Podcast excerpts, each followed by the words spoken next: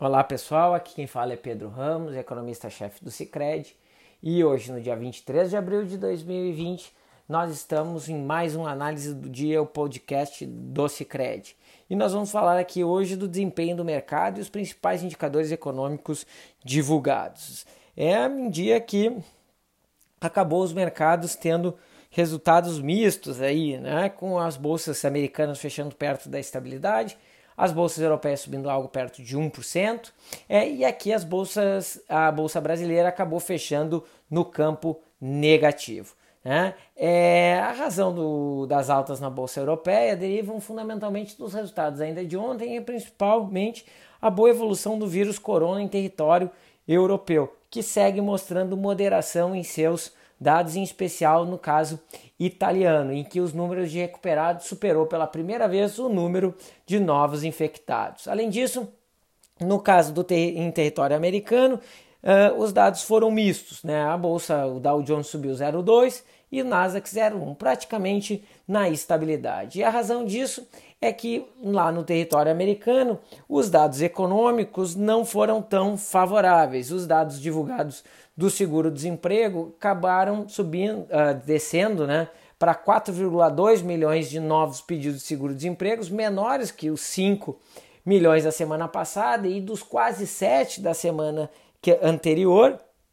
né, é, mas seguem sendo um dado muito ruim, né, uma vez que uh, lá em 2008 a semana de maior número de solicitações aí foi um pouco mais de 650 mil é, casos, né, mostrando ainda uma situação bastante grave da economia americana. Além disso, os índices de gerentes de compra dos Estados Unidos mostraram aí uma recessão profunda da economia americana no mês de abril, saindo do indicador de 40,9 e indo para 27,4. Né? Lembrando que 40 pontos é uma recessão do tamanho da crise de 2008 e 27 pontos é essa crise aí criada pelo coronavírus, é o que estava é, é o que mostrou os dados europeus de março e agora os dados de abril mostram esse dado na economia dos Estados Unidos. Para piorar um pouquinho o cenário econômico e a leitura nossa sobre o desempenho da economia em épocas de coronavírus, o mesmo indicador em território europeu saiu de 29,7 e foi para 13,5,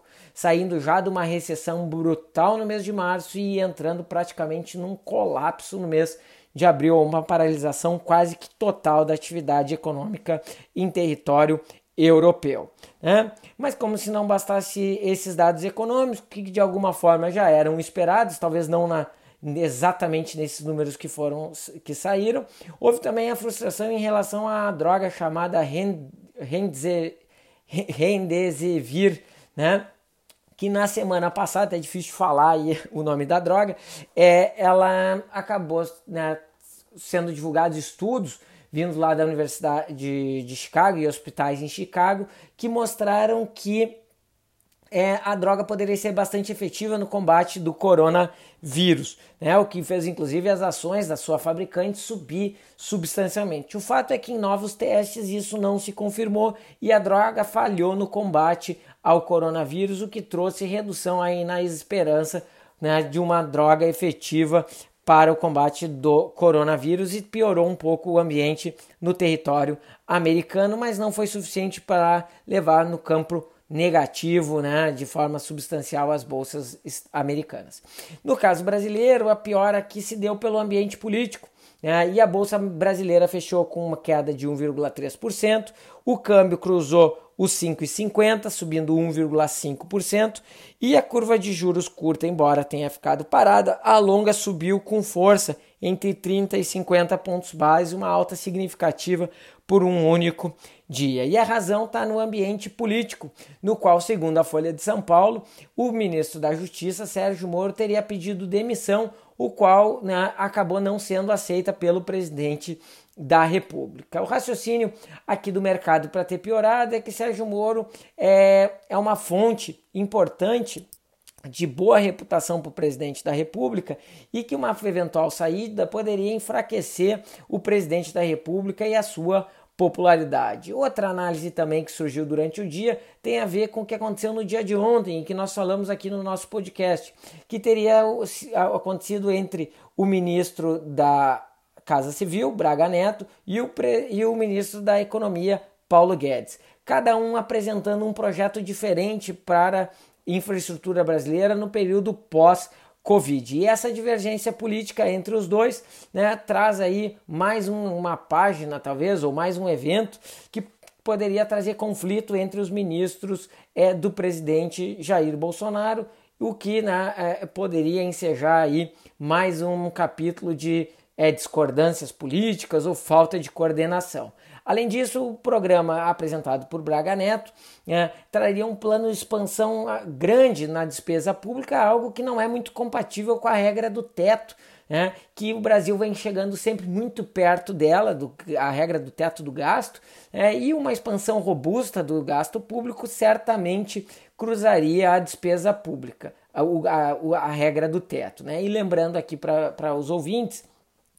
que a regra do, que hoje sustenta né, o risco do Brasil em 300 pontos, se bem é uma das maiores crises da história da, da, da economia mundial, né, o que sustenta o risco, a curva longa brasileira, aí a 8%, ponto, a 8% é justamente esse arcabouço, esse arcabouço fiscal criado em 2016, no qual o Brasil travou a despesa pública num determinado patamar e não importa muito o que acabe acontecendo, com o crescimento econômico, o déficit público vai reduzindo e a dívida pública se estabilizando no longo prazo. O fato é que um aumento da despesa pública, é, num, por exemplo, num grande plano de expansão fiscal, é difícil de caber dentro do orçamento e da regra do teto do, do teto do gasto, né, sem haver uma grande corte de despesa ou no funcionalismo público ou na previdência social, que são as maiores despesas do governo atualmente. E, portanto, não havendo então uma queda nas despesas dessas duas grandes despesas, que demandariam ou a aprovação da PEC emergencial ou uma nova reforma da Previdência, faz com que a, o regime fiscal brasileiro, que é a âncora hoje do risco baixo e dos juros futuros baixos da economia brasileira, né, se colocaria em xeque, talvez sendo possivelmente quebrado, e a gente voltaria para um ambiente talvez de desconfiança dos agentes que financiam a, as contas públicas brasileiras, em que os juros eram substancialmente mais altos antes, né? A gente vai chegar em níveis lá em 2015, né, 16, com taxas de juros aí de dois dígitos, né, 15, 16% nas, nas, nos juros futuros. Né? Então, qualquer coisa que coloque em risco a regra do teto, o mercado acaba reagindo negativamente. Né? E somado esse quadro então de incerteza em relação à dinâmica dos novos ministros, dos ministros é, da economia, o mesmo ministro da justiça, né, faz com que o mercado fique receoso de que alguma mudança mais drástica na política econômica e na condução da política em geral né, pode estar em curso e isso né, acaba fazendo com que os, quem financia a conta, as contas, a dívida pública brasileira fique com receio e cobre prêmios mais altos para ficar no território brasileiro. Bem, gente, essa é a nossa análise do dia, o nosso podcast dos créditos. Espero que tenham gostado e até amanhã no nosso próximo capítulo aí do podcast do Cicred. Um grande abraço a todos e fiquem com Deus.